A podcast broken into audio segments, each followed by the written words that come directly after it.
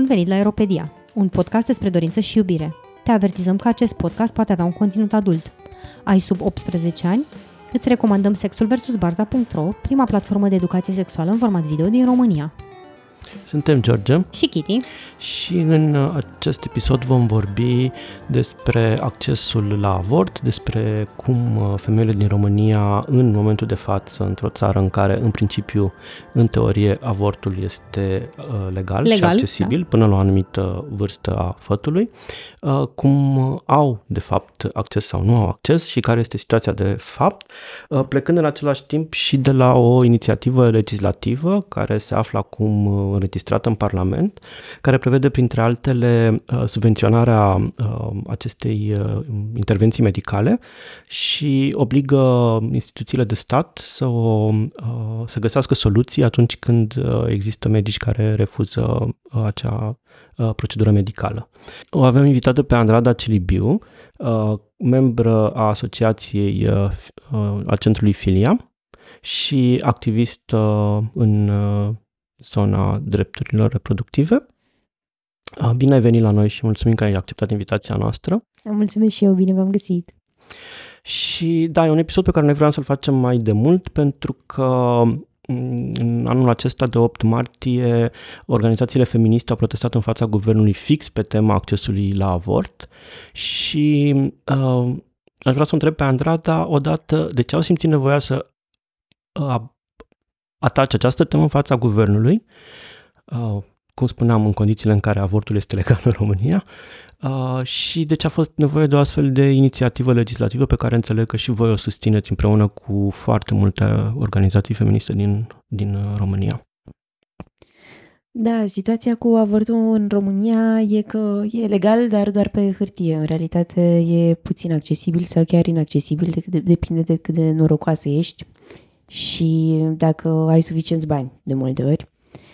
Uh, am ieșit în stradă de 8 martie și, mă rog, protestul nu a fost doar al organizațiilor feministe, dar a fost al tuturor femeilor care au vrut să-și facă vocea auzită uh, pe un subiect care ne îngrijorează, pentru că în ultimii ani situația a devenit din ce în ce mai rea, de fapt. Din ce în ce mai multe spitale refuză să mai facă întreruperi de sarcină, avem din ce în ce mai multe județe în care registrăm zero avorturi realizate în spitalele publice, avem câteva județe în care am înregistrat anul trecut, trei la număr, în care am înregistrat anul trecut zero avorturi și la privat și în sistemul public.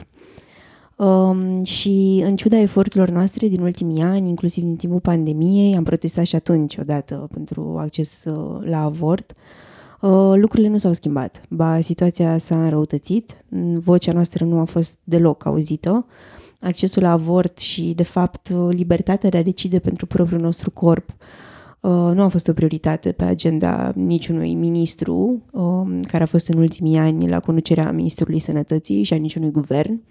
Și am ieșit în stradă ca să ne facem din nou vocea auzită și să le atragem atenția că nu lăsăm pe altcineva să ne controleze corpurile.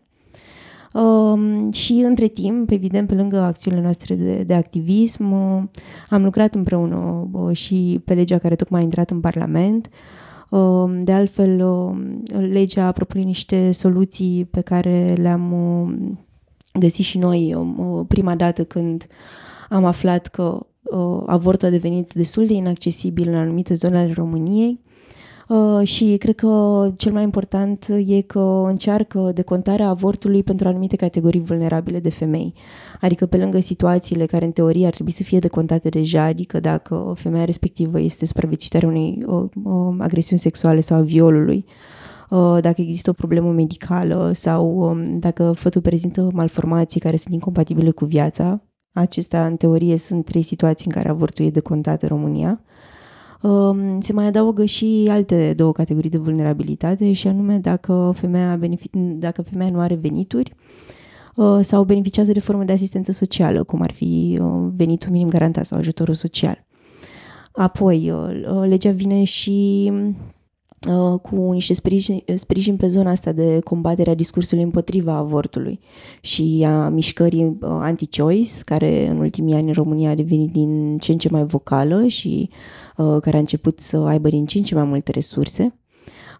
vrea să le interzică medicilor care practică procedura în privat să mai refuze la spitalele de stat um, și vrea și să interzică orice formă de informație falsă sau de discurs care um, instigă la de, de discurs care, de fapt, bazat pe frică și pe coerciție, încearcă să le convingă pe femei să, să nu facă procedura.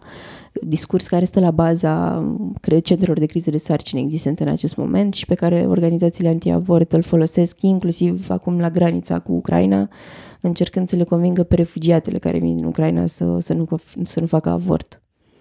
Dar din câte știu sunt și organizații anti-avort care nu mai știu dacă mai operează, dar acum câțiva ani știam că există organizații care uh, erau anti-avort și care făceau cumva consiliere, adică asta era masca sub care aduceau, uh, aduceau femei în aceste centre femeile credeau că chiar se vor duce acolo să poartă o conversație reală despre opțiunile pe care le au disponibile și acolo de fapt era pur și simplu propagandă și încercau să le descurajeze de la recurge la această procedură. Nu știu cât mai există aceste organizații în momentul de față, dar știu că erau destul de populare într-o vreme.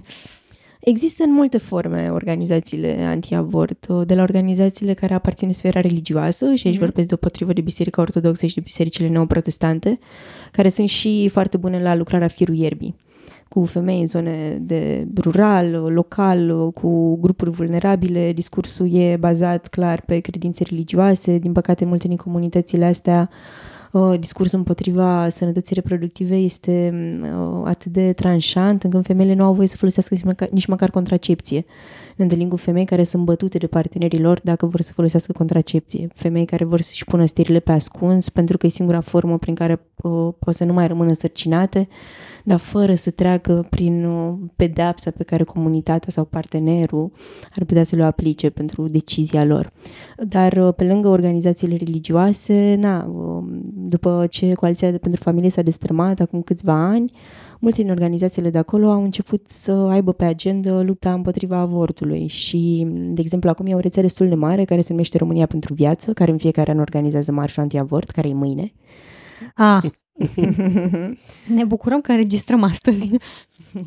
La Cluj a fost deja, acum o săptămână, e și în Republica Moldova, cred că tot mâine, la Chișinău, mm-hmm. cred că a fost uh, deja și în mai multe orașe din țară, mai mititele. Uh, din păcate, marșul împotriva avortului, care, mă rog, ei îl numesc marșul pro-viață, nu știu exact uh, ce e pro-viață, n-a încercat să împingi o femeie să devină o mamă cu forța, dar ok. Um, și, din păcate, anul trecut uh, a fost pentru prima dată când am văzut foarte mulți tineri. Foarte mm. mulți tineri și adolescenți care participă la marșul pro-viață, mă rog, marșul împotriva avortului. Iau și foarte multe activități cu tineri. În fiecare an organizează tabere pentru elevi de liceu și pentru studenți. Ajung foarte ușor în școli și licee, inclusiv în grădinițe. Primim mesaje de la părinți că au fost invitați pe grupul clasei la marșul pentru viață sau că au fost invitați să doneze pentru asociațiile anti-avort, au fac proiecții de film, uh, au avut proiecții de film cam în fiecare județ anul trecut de filme pro-viață și după apoi discuții cu tot felul de preoți, specialiști și reprezentanții organizațiilor ăstora cu tineri.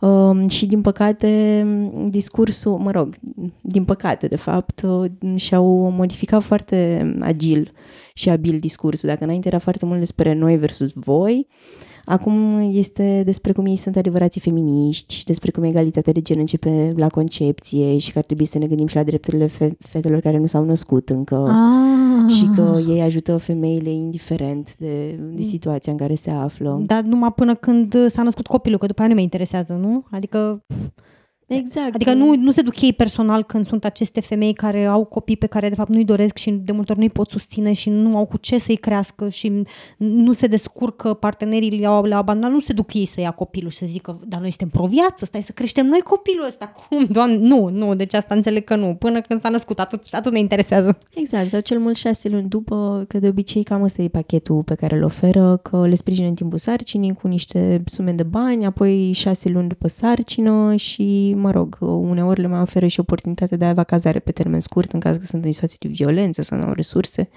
Dar evident, să crești un copil necesită după, mult da, mai mult. Dar copilul ăla, știi, mai există și după șase luni, gen, adică Exact. Continuă să necesite mâncare, haine, scutece. Și multe dintre femeile despre care vorbim au deja copii uh-huh. și deja le e greu să își îngrijească copiii într-o țară care abia le sprijină pe mame și abia îi sprijină și pe copii și care abia le sprijină pe femei în, în timpul sarcinii și în momentul nașterii.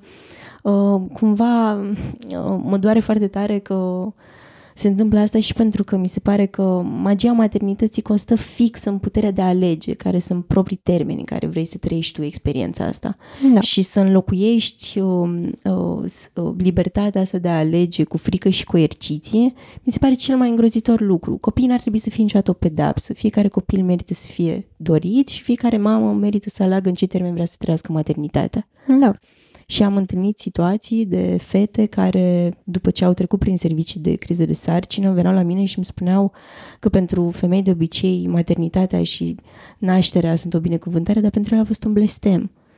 Și că acum, na, se bucură că au sprijinul părinților, dacă sunt suficient de privilegiate, dar au renunțat la școală, viața lor arată cu totul altfel față de cum și-au imaginat, pentru că să iei decizii asupra și să controlezi câți copii sau deciziile pe care cineva le ia față de sănătatea reproducerii o să aibă un impact major față de oportunitățile pe care acea persoană o să le aibă în viață ulterior. Păi aici, aici vreau să zic că eu, eu când am fost uh, gravidă, de exemplu, în, în uh, spital, am, mă rog, am, am avut o panică în timpul sarcinii și am ajuns la spital la urgența de la maternitatea Băneasa, la Regina Maria și lângă mine, pe patul de lângă mine, era o fată de 17 ani, gravidă, care era absolut îngrozită, era în șapte luni gravidă, era clar că era absolut îngrozită de tot ce îi se întâmplă. Boneala mea este că probabil a rămas gravidă și părinții au măritat-o cu forța și care mi-a spus că na, am stat acolo la monitorizare destul de mult, câteva ore bune și am intrat în vorbă cu ea pentru că era, era clar că era absolut speriată și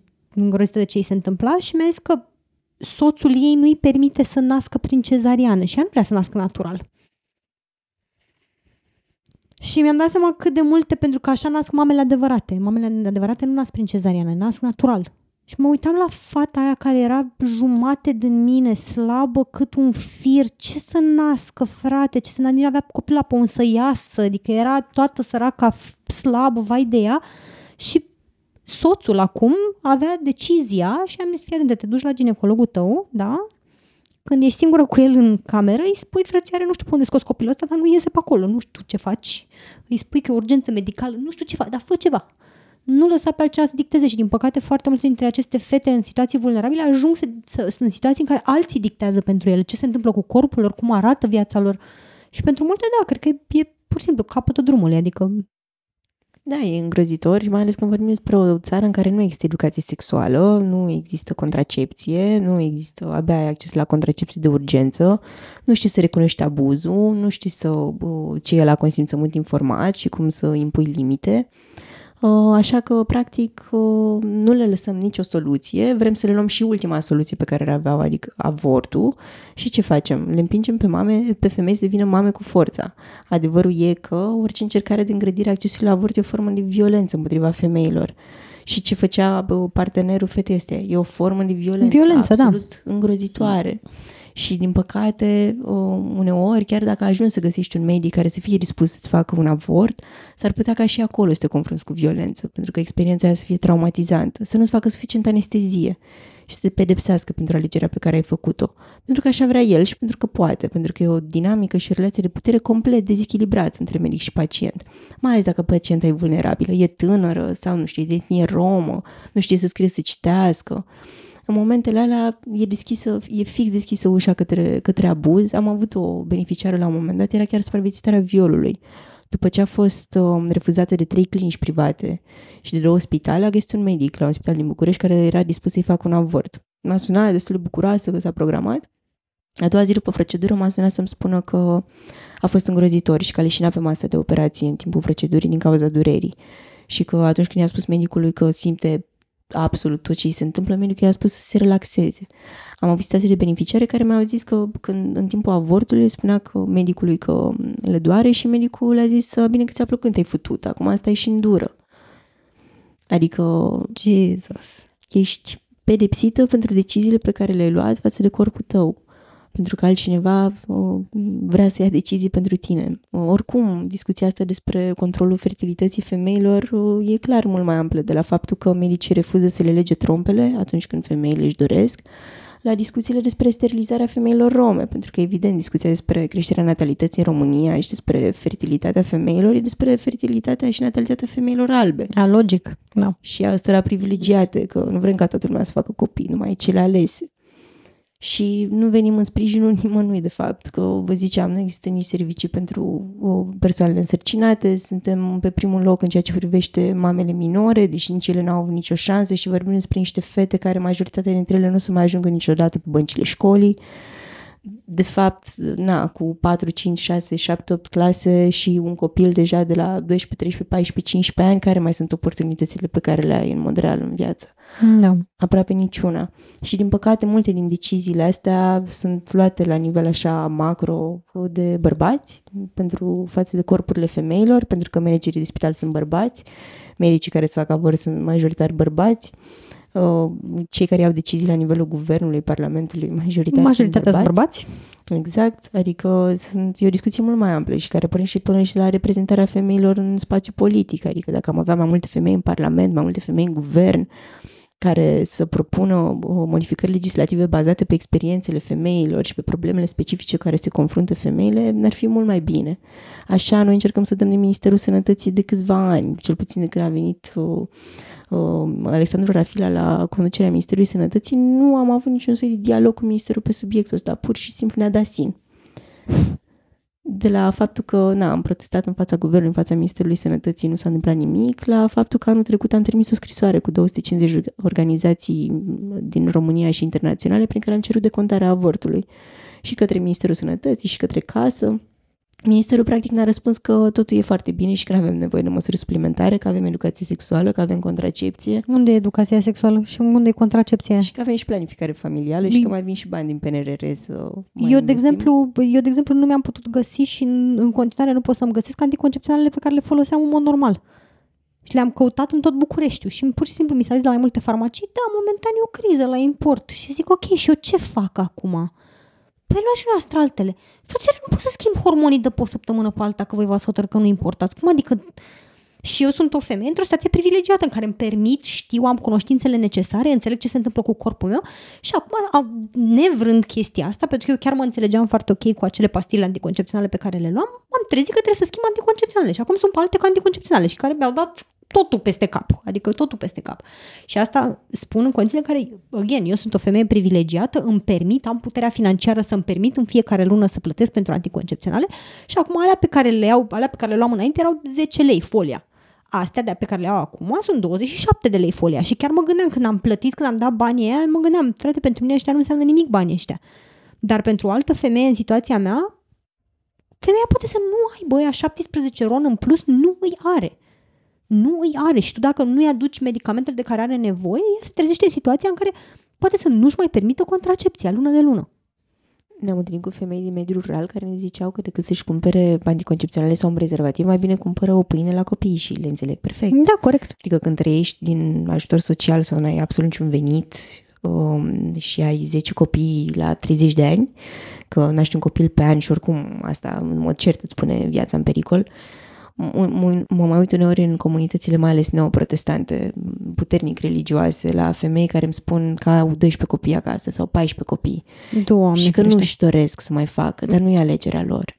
Că nu ele decid dacă mai fac sau nu copii. Alegerea lui Dumnezeu sau alegerea comunității sau a partenerului lor.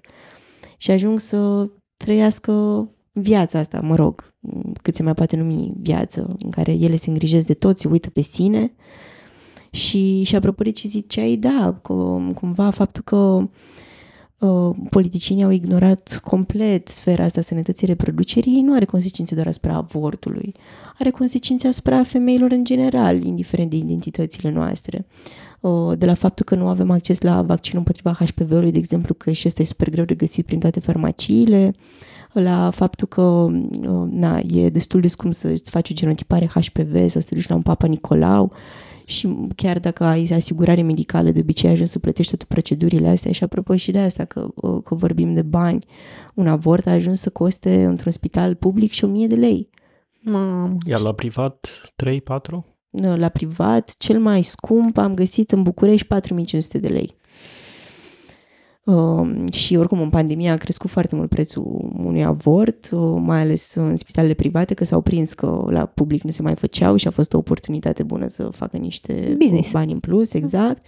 Și business fac și medicii care refuză să facă procedura la spitalul public, dar fac la privat. După aia te, te cheamă la privat, da. Exact. Și poți să suni la spital și îți zice doamna operatoare că domnul doctor nu face la spitalul public, dar vă dau numărul de telefon să vă duceți la cabinetul privat. Unde o să vă ceară câți bani aveți în buzunar sau...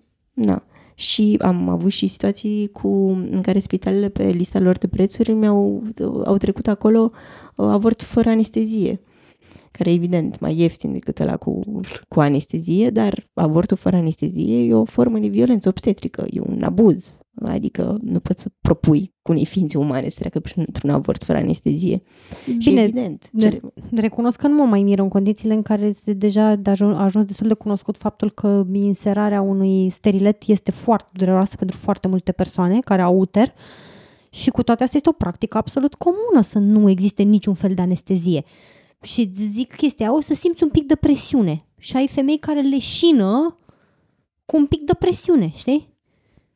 Da, da, exact. Clar. Mie mi se pare halucinantă și excluderea asta de la decizie a femeilor. Sora mea, sor- surorii mele i s-a întâmplat fix invers, în sensul că după a doua sarcină, doctorul a informat-o, ți-am legat și trompele, pentru că ești prea grasă ca să mai naști după, uh, să mai ai, duci o sarcină sănătoasă la capăt și ea s-a trezit că doctorul a decis pentru ea să-i lege trompele. Și a făcut un bine, ea e foarte și i păi da, ar trebui să reclam. Păi da, dar el a vrut să-mi fac un bine și mi-a făcut și are dreptate el până la urmă, că uite, decât să mai îmi bat capul cu contraceptive și cu, poate mai fac vreo sarcină din greșeală și Îi legam și eu trompele, definitiv. deci, și uh, în, într-un oraș și într-un municipiu, capitală de județ, adică nu, și, și Doamne, sora, sora mea ferește. nefiind dintr-o categorie defavorizată, adică nu, doar s-a gândit să-i facă un bine și nu n-a contat, nici măcar să o întrebe sau să, So, asta vreau să zic, adică dacă a vrei să... informat-o, Da. post facto. Absolut îngrozitor, Dumnezeule. E o formă de abuz îngrozitor. E o formă de sterilizare forțată, de Da. fapt. Acum câțiva ani auzeam primari de prin, nu știu unde erau, prin nordul României, care declarau public că femeile române ar trebui să fie sterilizate. Apropo de discuția asta despre cine are voie și cine nu are voie să facă copii.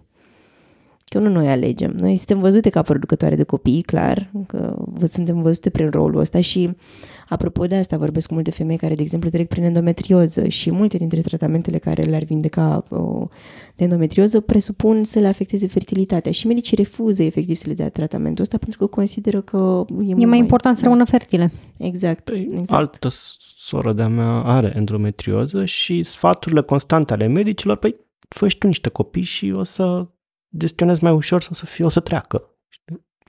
De ce nu faci copii? Ai 30 ceva de ani și nu faci copii? Da. Ca așa se fac copiii, ca să mă tratez de endometrioză. Nu așa decid că vreau un copil. Ce, ce-mi trebuie? Un tratament de endometrioză. Hai să fac și eu, torn un copil și m-am Mhm. vindecat. Adică nu, sunt absolut oribile. Fel, felul în care sunt tratate femeile și persoanele care au uter în, în România este, este absolut uh, halucinant din punctul meu de vedere. Eu am zis noroc când am trecut, că eu, eu personal nu am fost niciodată în situația de, de a necesita un avort și am zis boda proste de 30.000 de ori. Uh, dar am fost foarte speriată în clipa în care bă, am rămas însărcinată și cu deciziile pe care trebuia să le iau. Am citit foarte mult despre violență obstetrică și felul în care femeile nu sunt întrebate de foarte multe ori și am avut norocul că am nimerit pe mâna și de aia tot, tot propovădesc, dar femeia, din câte am înțeles, ginecologa mea, am înțeles că nu mai are programări libere până anul viitor sau ceva. Cred că jumate dintre clienții ei sunt pacienți sunt de la mine, pentru că o recomand la toată lumea. Și a, a fost un caz rar în care am dat de un medic, în care, în clipa în care am discutat despre naștere, de exemplu, mi-a zis, tu cum vrei să naști? Și am explicat frățioare, nu știu pe unde iese copilul ăsta, dar nu iese pe unde trebuie, înțelegi? Că nu, eu nu pot să trec până asta m, și eu știind că maica mea, de exemplu, a suferit 18 ore în travaliu. Și a avut un travaliu absolut oribil. Și știind că la mine în familie asta e o istorie comună în care nașterile au fost absolut devastatoare și am zis, nu știu cum faci, dar nu iese pe acolo, știi? Fă tu cum faci. Și mi-a zis, s-a uitat în ochii mei și mi-a zis, da, normal, e corpul tău și alegerea ta. Și am zis, Doamne, parcă spaltă planetă, suntem în România, ne-am teleportat. Și știu că ăsta este un caz foarte rar, pentru că până când am ajuns la, aceast, la acest medic ginecolog, am trecut prin alți medici ginecologi în care nu știu, să te ia la mișto, să nu te ia în serios, să nu-ți dea procedurile pe care tu le soliciți, adică eu, de exemplu, am vrut să fac mamografie foarte multă vreme și doctorul efectiv a refuzat, mi-a spus, n-ai tu nevoie de mamografie la vârsta asta. Și zic, da, dar totuși, pentru mine e important să mă verific, adică sunt femei care mor la 30 de ani de cancer la sân, vreau să știu că sunt ok. Ai, te, v-au băgat alții prostii în cap, las că n-ai nevoie, vii la 40 de ani și atunci discutăm. Și astea, astea sunt, și asta în condițiile în care eu sunt o femeie albă, cu educație, care știu să advocate for myself, da? Cu acces la resurse cu acces și la resurse și pot, medicul, dacă și pot să-mi permit să-mi schimb medicul, adică pot să-mi iau trășcălia și mă duc la altul dacă nu-mi convine, da? Dar ce se întâmplă cu acele femei care nu au acces la educație, care nu știu care sunt drepturile lor din punct de vedere medical, care nu știu să discute cu un medic, care sunt intimidate de prezența lui acolo? Da, exact. Ce faci când nu poți să alegi în siguranță, de fapt, ce faci când nu ai o alegere reală și Um, dacă ne uităm pe date, în ultimii trei ani, 300, mai mult de 300 de femei și-au făcut avorturi în condiții nesigure. A, asta vreau să te întreb. Știu că în pandemie situația a fost dramatică, pentru că o bună perioadă în lockdown, uh, intervențiile avortul nu a fost printre intervențiile esențiale care să permită ce au făcut femeile în perioada asta și în ce măsură s-au schimbat lucrurile după pandemie, pentru că cumva toți avem, avem tendința asta să punem cumva în niște paranteze ce s-a întâmplat atunci ca într-o situație, ca o situație excepțională, dar citind articole din presă după aceea și citind semnale de alarmă pe care le trageți voi, îmi dau seama că de fapt chestia aia s-a perpetuat, atitudinea aia, lucrurile s-au răutățit atunci, dar n-au mai revenit la o formă de, de acces mai, mai facil, pe de-o parte. Și pe de altă parte, ce se întâmplă în acele două județe în care spuneai tu că nu s-a înregistrat niciun avort nici la privat, nici la, nici la uh, uh, stat? Nu a existat nici o sarcină care a fost uh, nedorită. Ce s-a întâmplat? Au fost avorturi nu, în afara sistemului de sănătate? Astea 300 de avorturi înregistrate în ultimii trei ani au fost în afara sistemului de sănătate. O, credem că sunt oricum mult mai multe, dar uh, spitalele nu registrează cazurile. Și, într-adevăr, apropo de ce ziceai în pandemie, cât a fost uh, ordinul la care a interzis orice procedură care nu era o urgență, practic avortul era și el ilegal în România, avortul la cerere. Uh, noi atunci am început să cercetăm, să vedem ce spitale mai fac avort, mai fac avort în România Aveam o listă de spitale din 2019 după ce am făcut o cercetare cu cine mai făcea avort în momentul ăla. Le-am luat la sunat, 11 dintre ele mai făceau întreruperi de sarcină, niciunul în București. Am început să vorbim cu Ministerul Sănătății, a trimis o circulară să le zică medicilor să introducă excepția avortului la cerere pentru că n-ai totuși 14 săptămâni la dispoziție, mă rog, nu 14, că nu afli în prima secundă că ești însărcinată. Și după aceea am, văz, am vrut să facem follow-up și sunam la spitale să vedem dacă se implementează și spitalele ne ziceau că una e ce zice guvernul și una e ce zice Claus Iohannis, dar alta e ce știm noi aici în realitate de pe teren. Și într-adevăr, multe din, dintre spitale erau absolut sufocate de numărul foarte mare de pacienți care aveau COVID și nu aveau absolut nicio resursă să facă asta. De asta am cerut atunci Ministerului să bage avortul prin telemedicină care exista deja în Republica Moldova, exista deja în Marea Britanie, în Germania, Uh, că și asta e o problemă. Nu toate femeile care aleg să facă avort ar trebui să treacă prin o operație, da, printr-un avort uh, chirurgical. Există și alternativa medicamentelor abortive pe care foarte mulți doctori nu ți le prescriu și aleg mai degrabă să te treacă printr-o procedură mult mai invazivă și cu mai multe și riscuri. care se taxează. Exact. Și medicamentele abortive costă aproximativ 5-600 de lei, dar sunt mai sigure și sunt o soluție foarte bună în primele săptămâni de sarcină. Um, anul trecut, uh, cercetarea noastră arăta că din 171 de spitale, doar 9 folosesc medicamente abortive. Cu toate și că... numai spitalele folosesc? Se pot cumpăra la, pe prescripție medicală din farmacii sau numai în spitale sunt? Tocmai că nu. Uh, și de ce? Uh, tu, practic, uh, poți să le iei și la, de la clinicile private și de la cabinetele private de ginecologie dar uh, tu ești obligat, practic medicul e obligat să fie lângă tine atunci când iei prima pastilă. Și practic, pentru că avem acest ghid care reglementează cum se face avortul medicamentos și ghidul ăsta impune ca medicul să fie lângă tine când iei prima pastilă, nu am avut cum să facem posibil avortul prin telemedicină. Ar fi trebuit să schimbăm ghidul, ar fi fost o modificare absolut minoră care să permită asta în legislație și Nu s-a întâmplat. Um, în alte țări, mă rog, și Organizația Mondială a Sănătății recomandă ca femeile să folosească medicamente abortive și le recomandă statelor să le încurajeze pe femei să le folosească pentru că sunt, puțin, sunt foarte puține riscuri um, și e mult mai puțin traumatizant decât procedura avortului. Și știu că e una dintre soluțiile recomandate în SUA, de exemplu, în statele în care s-a limitat accesul sau s-a interzis uh, avortul. Exact, iar, de, de exemplu, activistele din Polonia muncesc pe brânci să le trimit așa, mai ca mai sub formă de gherilă, așa e munca lor, uh, femeilor din Polonia, medicamente abortive prin poștă. Avem o colegă activistă care acum a fost condamnată la 10 luni de muncă comunitară pentru că a ajutat o femeie să facă avort în Polonia. Avem activiste din țările din centrul și estul europei care au trimis tiruri întregi de medicamente abortive în Ucraina sau de contracepții de urgență, că și asta e, e o problemă. Refugiatele care au venit din Ucraina au venit în niște țări în care avortul era fie interzis ca în Polonia, fie greu accesibil ca la noi. Și apropo de vulnerabilități și identități vulnerabile, să nu știi limba, să nu poți comunici cu doctorul tău, să nu înțelegi ce se întâmplă, e cu atât mai rău. Uh, și pandemia, clar, a creat o situație în asta de bulgăre de zăpadă înainte înainte de toate, că um, situația era foarte, foarte gravă în 2020 cu accesul la avort. Când am ieșit puțin, am scos capul la suprafață din uh, zona aia riscantă de COVID, lucrurile n-au revenit la normal. De fapt, uh, și mai multe spitale au decis că o să refuze să, să mai facă întreruperi de sarcină la cerere. N-am avut nici uh, avort prin, prin telemedicină. Am protestat, v-am, v-am zis, am protestat atunci în fața Ministerului Sănătății în 2021 chiar uh, pentru acces sigur la avort. Am fost chemate la consultări, ni s-a propus să scriem împreună pentru strategia națională privind sănătatea reproducerii. Ne-am întâlnit odată și după aceea nu s-a mai auzit nimic de ea niciodată. Um, și acum suntem în situația în care, na, oricum, ce se întâmplă în România nu e un caz singular. Adică se întâmplă cam peste tot în țările de pe da, lângă noi. Asta vreau să întreb. Cum suntem noi în raport cu ce se întâmplă în jurul nostru și în general pe plan mondial, în condițiile în care cumva cel mai vizibil a fost, a fost uh, schimbarea de direcție din SUA în, în condițiile în care afortul nu mai e garantat la nivel nu mai permis la nivel federal uh-huh. și e o tendință pe plan mondial la care noi unde ne situăm noi în raport cu, cu, cu ce se întâmplă? Clar e un soi de război ideologic așa între conservatori și progresiști, poate și intergenerațional cumva.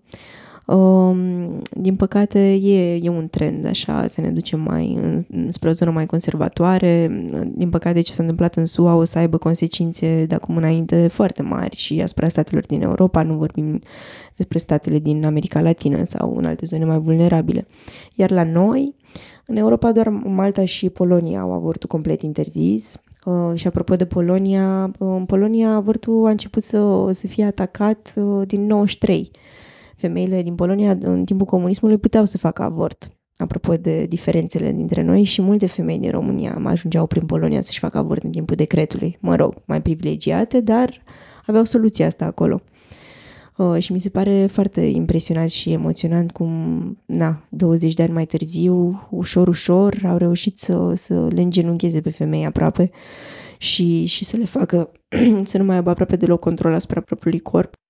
Am avut și situații uh, în care medicii le-au pus viața în pericol femeilor pentru că au considerat că uh, nu o să le facă avort până când uh, nu se oprește bătaia inimii fătului și asta i-ar fi orice minut în plus pe care l-au mai așteptat i-a pus în pericol viața femeii însărcinate. Au și murit. Cel puțin trei femei anul trecut din cauza că medicii au, le-au au decis să facă avort prea târziu. În Polonia fiind una dintre cele mai drastice legislații anti-avort, în sensul că nu este permis nici în situații de viol, din câte știu? Ba sau? da, ba da, este permis în situații de viol și în, în situații în care există probleme de natură medicală. Dar practic orice situație care e la cerere, cum o mhm. consideră ei, uh, e interzisă.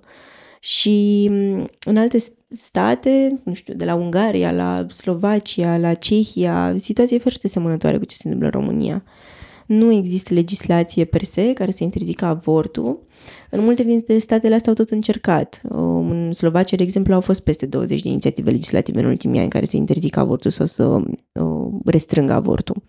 Noi nu suntem încă acolo, probabil urmează. Um, dar uh, situația e aceeași. Medicii refuză, invocă clauza de conștiință, adică, na, avort împotriva convingerilor mele morale sau religioase, deci nu. Dar numai atunci când sunt la stat. Dacă vii la privat și plătești? Exact. Dacă... Brusc îmi schimb convingerile, mai, mai, mai, na, mai sunt și ele flexibile, știi, în funcție de caz. Clar, și în funcție de banii pe care poți să-i fac de pe urma ta, cu siguranță. O presiune foarte mare din partea organizațiilor anti-avort, evident biserica cântărește și în statele astea destul de mult, vorbim și despre state care au deja guverne conservatoare, adică Ungaria na, e un exemplu negativ în ceea ce privește orice at this point.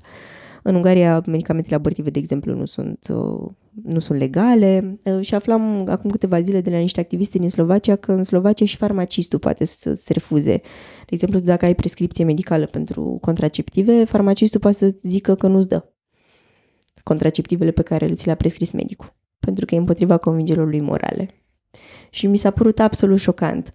Și cumva um, în toată discuția asta despre avort trebuie să ne gândim și la faptul că în toate țările astea, din păcate, societatea civilă a ajuns să facă foarte mult din ce ar trebui să facă statul am creat niște rețele de uh, sprijin pentru femei că să facă avort mai mult sau mai puțin underground în toate țările astea și ne ajutăm reciproc. Și noi ne-am confruntat cu cazuri care au trebuit să ajungă în alte țări să facă avort pentru că au depășit limita de 14 săptămâni care e permisă în România, alte țări au limita mai, mai sus la 22 sau 24 de săptămâni și există acolo o alternativă. Și, din fericire, există ONG-uri care chiar le ajută pe, pe femei în momentul ăsta să facă avort dacă nu găsesc resurse în țara lor și evident, și ele se întâlnesc cu o grămadă de backlash, o grămadă de amenințări din partea organizațiilor anti-choice, vedeți ce, ce se întâmplă în SUA la clinicile care mai fac avorturi și cum stau cu zilele acolo să le pedepsească pe femei pentru alegerea pe care au făcut-o. Uh, v-am zis și că mâine e, e marșul împotriva uh, avortului la, la București. Uh, mă bucur foarte mult că nu li s-a permis să se oprească în fața unei maternități sau unui spital, că cu siguranță și-ar fi dorit asta, că e un statement. Și pe ce se întâmplă în momentul ăsta în Europa, na, cu criza refugiatelor, asta ne-a arătat și mai mult cu ce probleme ne confruntăm, că au venit femeile astea cu niște vulnerabilități așa mari și într-o situație absolut îngrozitoare și n-am avut cum să le ajutăm de multe ori. Uh, în statele care ar fi trebuit să le ofere sprijin, dintr-o țară ca Ucraina în care aveau acces la avort înainte de război și medicii nu refuzau genul ăsta de, de procedură. Le ziceam uh, autori, uh, celor care iau decizii la nivel guvernamental că ar, ne-ar face bine să ne uităm și la exemplu din Republica Moldova, că acolo au avort prin telemedicină, guvernul a lucrat la un site unde găsești toate informațiile de care ai nevoie dacă vrei să faci avort, nu ești nici măcar pe aproape. Și apropo de ce ziceai cu organizațiile astea anti-avort, tu ne crezi că primești consiliere care să te sprijine într-adevăr, dar de fapt totul e bazat pe frică și coerciție. Multe dintre helpline-urile astea anti-avort uh, au scris pur și simplu uh, ești însărcinată și ai nevoie de ajutor, sună aici. Uh-huh. Și tu suni și nu știu la ce să te aștepți. Uh-huh. Și te au pe sus cu discursul că o să mor, nu o să mai poți să mai faci copii niciodată, nu o să te mai ridici din pat, o să-ți visezi copilul în fiecare noapte. Deci din când în când mai sun, e bă, distracția mea să mai sun la centre de... Mai citisem, oh my God. mai citisem anchete, mai citisem anchete în post-pandemie sau în preajma pandemiei atunci în care erau cumva clinici care îți promiteau că o să facă avort, dar de fapt te tot te rostogoleau, te amânau să... până, până trecea perioada, perioada da, permisă de lege. Um, tipa care, care a dat prima dată de clinica asta a ajuns la noi o, înainte să, să apară în presă și țin minte că am, că am sunat și am, le-am zis săstura de la clinică că sunt mătușa ei sau ceva și le-am zis că mi se pare absolut inadmisibil ei după ce au programat-o practic pentru avort Uh, au început să-i scrie pe WhatsApp și să-i spună că să inventeze această persoană cu caracteristici foarte similare cu ale ei. La prima sarcină, tânără, 20 un pic de ani, din ea și ea, care a murit în timpul unui avort, acum câteva zile. Și ne-am dat seama că de fapt asta era tactica, că noi toți sunam să ne programăm pentru avort, programau și inventau pur și simplu aceste persoane care seamănă foarte mult cu tine și despre care îți spuneau că au murit din cauza unui avort cu câteva zile în urmă. Asta pe lângă toate clipurile cu avorturi și avortoni pe care ți le trimiteau pe WhatsApp preluate de la evangeliști din SUA și subtitrate în românește. Ah, da, da, da. Asta am și o poveste, pentru că noi am, noi am avut la un moment dat în liceu, când am trecut eu acum, Așa, am avut, o, am avut o, câțiva un ani. ONG. Acum câțiva ani. Da, da, acum câțiva ani. Uh, am avut un ONG care a venit și a făcut educație sexuală. Adică, mă, de chestii astea clasice, cu banana, să pui prezervativul. Păi a fost o bășcălie completă, adică pentru noi ca liceeni a fost o bășcălie completă, dar am adunat foarte multe informații importante și după aceea diriginta noastră, care cred că a fost foarte deranjată de faptul că noi am fost expuși și eram și clasă de 23 de fete și un singur băiat și cred că a fost foarte deranjată de faptul că noi am fost expuși la astfel de informații periculoase, ne-a, într-o oră de dirigenție, deci nu era educație sexuală sau ceva, era o oră de dirigenție, ne-a, ne-a, ne-a zis că trebuie că mergem să ne uităm la un film. La mulți ani după am aflat că era un film făcut de evang- evangeliști din state, care este anti-avort, și țin minte că înainte de, de film a întrebat toate fetele din clasă câte ar recurge la avort în cazul în care ar fi cazul și s-au ridicat, nu știu, vreo mai mult de jumate dintre mâini. Filmul era o chestie absolut oribilă, deci o spălare pe creier groaznică care practic încerca să arate că fătul la orice fel de vârstă este viu și se sperie și este frică de faptul că e avortat și încearcă să se apere și tu practic omori o ființă vie. Și țin minte că la finalul filmului am, am mai întrebat toată cine ar mai face, foarte triumfătoare, așa știi, dar cine ar mai face și țin minte că am fost singura mână care s-a ridicat și am zis, nu schimbă cu nimic, ca ce dracu se oferi unui copil la 16 ani, cum să crezi un copil? Adică eu sunt un copil. și a fost foarte dismayed că a fost una contra, contra curentului și îmi imaginez în câte școli poate se întâmplă chestii de genul ăsta, câte femei se întâlnesc cu discursul ăsta, dar nici măcar nu-și dau seama.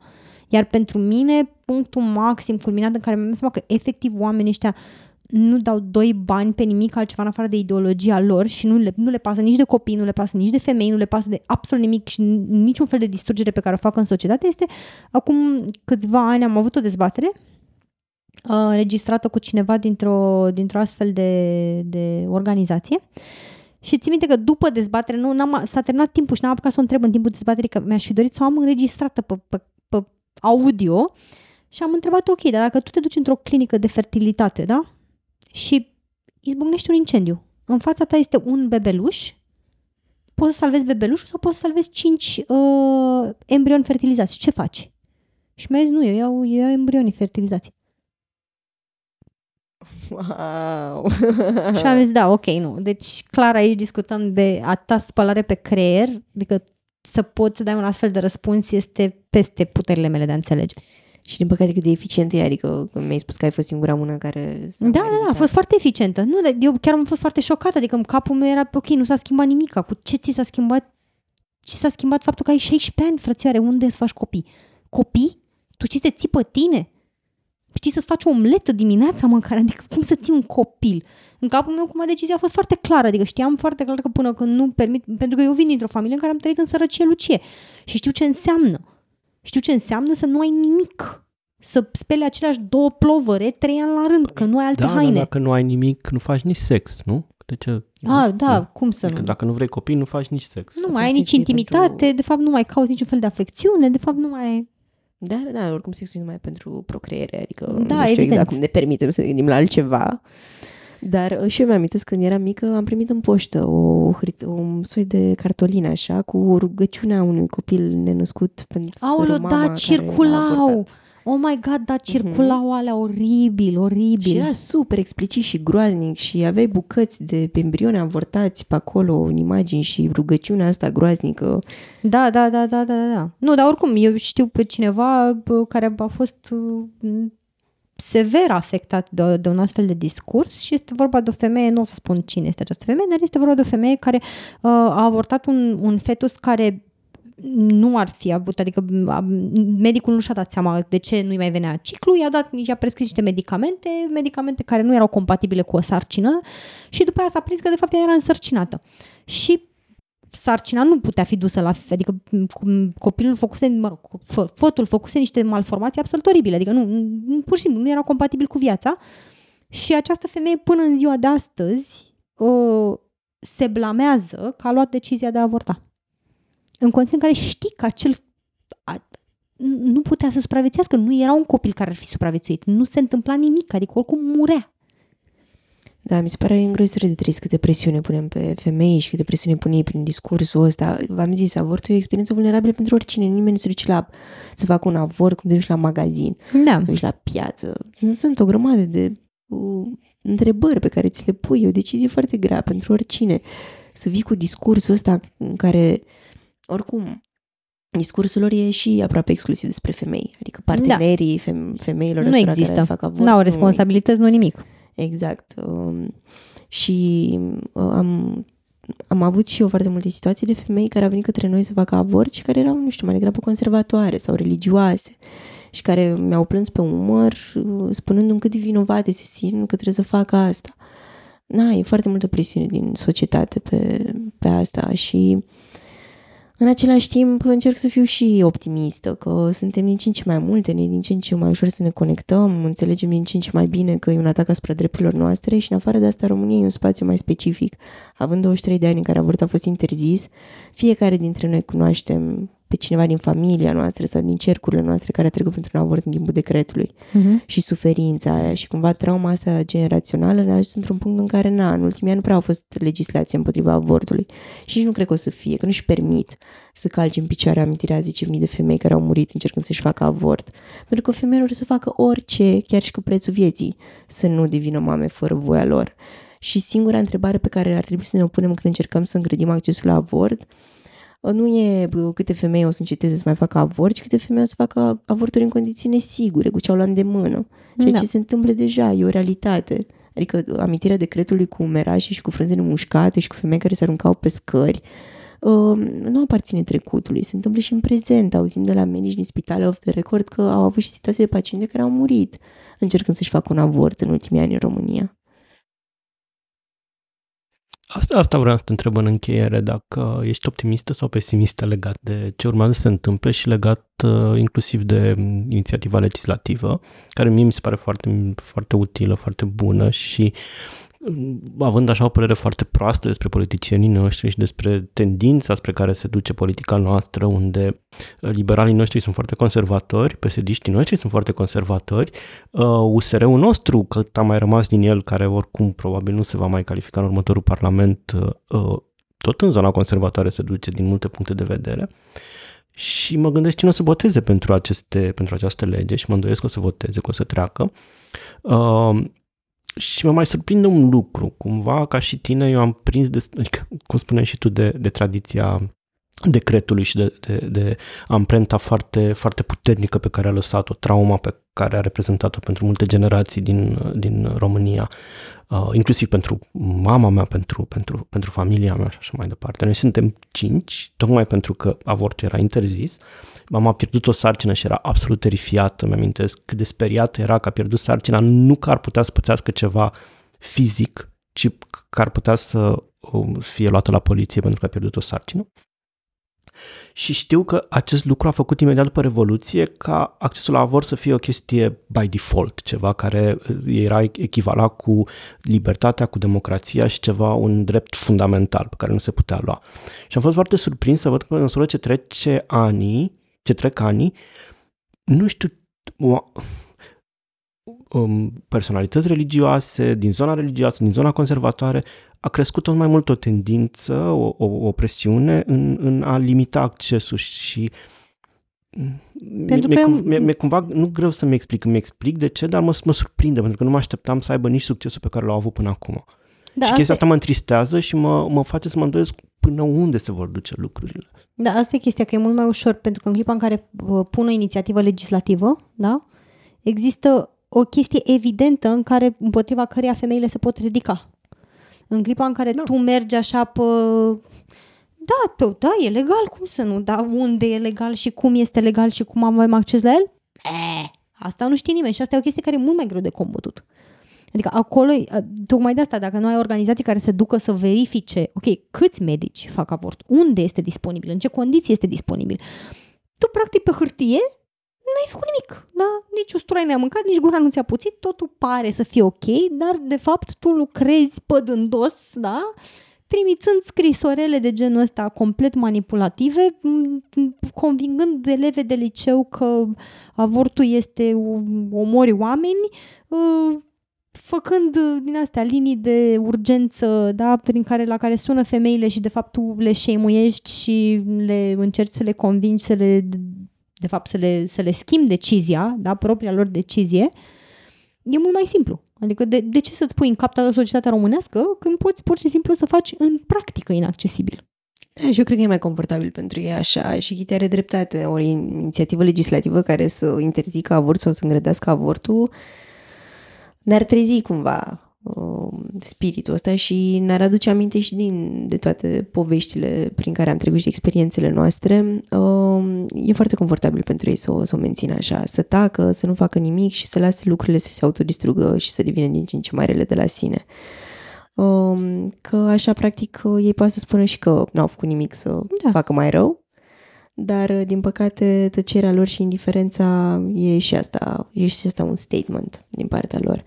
Și apropo de ce ziceai, um, da, într-adevăr, um, uităm puțin așa amintirea uh, trecutului și apropo de asta, medicii tineri sunt mai degrabă ăștia care nu mai fac avorturi. Medici în vârstă, care acum sunt la vârsta pensionării sau s-au pensionat deja, știu cum e să-ți ajungă o femeie între viață și moarte că a încercat să-și facă un avort acasă și cum să trebuiască să o salvezi la spital medicii tineri nu au experiențele astea și în afară de asta, pentru că ajung să facă rezidențiat în spitale în care nu se fac avorturi, ei ajung ca nici măcar să nu mai știe să mai facă procedura, mulți dintre ei, iar evident studenții la medicină sunt absolut targetați de organizațiile antiavort care încearcă să-i conving încă de pe băncile facultății care e calea cea dreaptă. Um, și nu știu ce o să se întâmple cu noile generații de medici și, și cu felul în care educăm. Dar, Așa, nu, scuze că te întreb, dar nu există și o posibilitate de contratargetare să te duci cu cazuri de femei care au încercat să-și facă întrerupe de, de sarcină acasă și să le arăți ce înseamnă chestia asta. De ce nu? Dacă o pot face și ei, pot să facă și ei alții, nicio problemă. Da, clar. Și să te duci frumos la facultatea de medicină, da, să discuți acolo cu decanul și să te duci frumos cu cazuri, da, cazuistică medicală. Uite, așa arată o femeie care a încercat să-și facă avort singur acasă, nu oprești pe nimeni doar că faci o grămadă de femei să facă chestii complet unsafe din punct de vedere medical. Care să ajungă cu uh, sepsis, care să ajungă cu uh, răni pe colul uterin, care chiar o să rămână infertile pentru tot restul vieții. Da, uite, așa arată deciziile tale. Distribuția pe genuri la tinerii medici, la tinerii absolvenți în disciplină, la ginecologie, cum tot aceeași, tot preponderent bărbați sau cum? Cum e acum sau Că bănuiesc că și ăsta e un factor care poate influența. Da, clar, nu prea știu și eu, așa că la nivel general, deja medicii specialiști, cam 60% e ponderea de bărbați, așa, uh-huh. dintre ei. Oricum, medicina e un mediu destul de feminizat, sunt foarte multe uh-huh. femei care, care lucrează în spațiul ăsta, dar cei care au decizii de obicei sunt, sunt bărbați, adică Colegiul Medicilor, nu știu, Societatea de Obstetrică Ginecologie, Ministerul, Casa, deciziile se iau de bărbați managerii de spitale sunt majoritari bărbați, managerii de spitale care de multe ori uh, decretează ei că acolo nu se fac avorturi, cu toate că asta e ilegal. Um, și apropo de viitor, da, în 2024 România o să aibă toate alegerile și o să se schimbe cu totul felul în care arată politica românească. Din păcate, cred că în mai rău. Lupta asta pentru o libertate asupra corpului nostru nu e un sprint, e un maraton și mă aștept să fie mai rău înainte să ajungă să fie mai bine și cred că e foarte important să ne conectăm puțin și la ce se întâmplă în celelalte state, pentru că, din nou, ce se întâmplă în România nu e un caz singular și foarte multe din resursele care vin în România către bucata asta anti, de activism anti-avort vin din state, vin din uh, state din Europa de vest, din Rusia, la noi în țară și uh, discursul lor e destul de global. Știți că în Parlament există grupul ăsta de rugăciune, un grup informal în care se întâlnesc uh, din când în când să uh, își bea cafeluță și să facă strategii anti-avort și anti-gender, că asta fac, sau să mai cheme invitați de prin SUA sau de prin alte state să le povestească cum au făcut ei și cum le-a ieșit mai bine. Și grupul ăla există pe bani publici, na, că mai cheltui și din când în când pe covrigei și pe suculeți ca să invite pe ăștia să, să le vorbească. Și, și, na, noi ca feministe și ca uh, organizații feministe știm că luptăm și pentru generațiile viitoare, ca fetele noastre să nu mai treacă prin ce trecem noi și știm și că de altfel lupta noastră e, se află pe umerii feministilor de dinainte, că apropo de ce s-a întâmplat fix atunci în momentul în care a fost Revoluția, prima lege care a trecut de fapt în România a inclus și asta cu avortul. Și a fost un statement major și atunci femeile Um, s-au coalizat și s-au solidarizat și au împins asta pe agenda publică atunci. Era chiar decembrie 89 că România a legalizat avortul. A fost primul, unul din primele lucruri care s-au întâmplat. Într-adevăr, următorul an am înregistrat aproape un milion de avorturi, de fapt, cred că mai multe, pentru că femeile din România nu aveau acces la contracepție. Dar, ușor, ușor, na, societatea acum, acum 15 ani, o, situația în România era mai bună pe o zona de sănătate reproducerii. Aveai cabinetele planic familiar care funcționau, puteai să iei contracepție de la medici, unele organizații din societatea civilă ajungeau în licee să facă educație sexuală cum trebuie, era acces la avort. După ce am intrat în Uniunea Europeană, nu mai era nici presiune din exterior să ne îmbunătățim uh, legislația și procedurile interne, așa că am lăsat lucrurile să se dezintegreze de la sine. Da, asta, asta e surprinzător din nou pentru mine, că mă uit la Republica Moldova și văd care e calitatea și nivelul discursului în ceea ce privește educația sexuală, în ceea ce privește și știu că e finanțat din, de multe ori chestiile pe care le ascult, podcasturi pe care le ascult, sunt proiecte finanțate cu finanțări elvețiene sau mai știu eu ce, europene, așa mai departe. Și văd că e o atenție specială care cumva face ca discursul să fie altul decât la noi, unde noi suntem deja în Uniunea Europeană și nu nu știu, nu mai avem un input al discursului dincolo de ceea ce faceți voi ca activist de zi, zi cu zi. Eu n-am văzut, nu știu, podcasturi pe educație sexuală sau pe, nu știu, sănătate mentală, cum am văzut la, uh, în Republica Moldova, la, la noi în România, de exemplu. Nu, n-am văzut. Da, cumva we take it for granted, așa, uh-huh, că uh-huh. suntem în spațiul ăsta și, cum zicea și voi, oamenii au impresia că, na, dacă avem avortul legal în România, totul merge brici și uh, foarte multe lucruri există doar pe hârtie, din păcate, și în sfera asta de sănătate reproducere, dar și pe zona de violență și pe, pe zona de egalitate de gen în general. Uh, și uh, când au venit, uh, când am lucrat, am început să lucrez prima cu refugiatele și vedeam că guvernul le zice să acceseze serviciile, uh, multele din serviciile de planificare familială existente ei sau serviciile pentru supraviețuirea violenței sexuale, eram poftim ce? Care? Alea de pe hârtie, adică unde? Mai bine le zice să meargă în altă parte, din prima, să nu mai stea aici. Și, na, um, generațiile de activiste um, care au luptat atunci în anii 90, luptă și acum, dar cu mare amărăciune lângă suflet că se gândesc că ele au trăit vremuri mai bune în timpul luptei lor. Uh, și că ne ducem un pic de râpă. Na, mâine e marș antiavor, dar protestăm și în fața guvernului pentru că au încercat să mânice legea educației și să scoată discriminarea pe baza orientării sexuale și identității de gen. Aoleo. O, adică sunt cumva atacuri din toate părțile. O, anul ăsta s-a înființat o chestie, anul trecut, o chestie care se numește Oficiu Creștin pentru Drepturi și Libertăți, care adună toate cultele la oaltă. Sunt o băieți din grupul de rugăciune, doar că varianta lor mai organizată care fac tot felul de conferințe acum și au tot felul de statementuri. Și în curând avem și religie la PAC și totul e... Da, Perfect. exact. Mi-e frică de 2024. Cred că o să fie un turning point, dar mă gândesc că poate dacă o să ajungem într-un punct suficient de rău, societatea românească o să iasă din letargia asta pe care o observ, că nu mai ieșim să ne mai strigăm doleanțele în stradă. Și acum de 8 martie au fost câteva sute de oameni care au ieșit în fața guvernului pentru accesul la avort în timpul săptămânii, în timpul programului de lucru, aș fi vrut să fiu acolo pentru că merg, vin de regulă la evenim, la, nu știu, protestele voastre, dar nu am putut să lipsesc de la muncă și... Înțeleg, na, te așteptăm în uh, octombrie când organizăm marșul. Că pe asta îl facem la fiecare, în fiecare, am, fiecare an. Îți mulțumim tare mult că ai fost uh, alături de noi și ne-ai vorbit despre asta. Ne pare rău că terminăm într-un ton atât de pesimist, dar cred că pesimismul nostru ăsta ar trebui să fie mobilizator mai degrabă decât descurajant, pentru că realmente cred că e responsabilitatea fiecăruia dintre noi să punem mărul și să fim dracului atent la ce, pe ce punem ștampilă și că, uh, ok, băieții ea poate să fie educați și spălați și drăguți și uh, poate să aibă, uh, nu știu, să susțină astfel de, astfel de uh, atitudini care sunt extrem de nocive și extrem de, de problematice, nu știu, anti-avort sau mai, și, nu știu, putem să-i sancționăm și prin vot până la a, și o să, o să găsiți în descrierea episodului cum puteți uh, susține Centrul Filia și uh, gândiți-vă că atunci când uh, Uh, mai discutați cu prieteni, da? dacă auziți de vreunul care vă zice, a, băi, eu nu mă duc la vot, că nu contează, poate ar fi momentul să începem să conteze lucrul ăsta. Mulțumesc și eu foarte mult că ne-ați lăsat oportunitatea să vorbim despre un subiect pe care încă îl considerăm tabu și despre care încă nu vorbim cred că, na, împreună, în primul rând, suntem mai puternici și e important să înțelegem ce, ce ni se întâmplă, să înțelegem că e un atac asupra demnității noastre și asupra libertății noastre și să fight back. Mulțumim tare mult! Ați fost alături de noi, George și Kitty, la Europedia.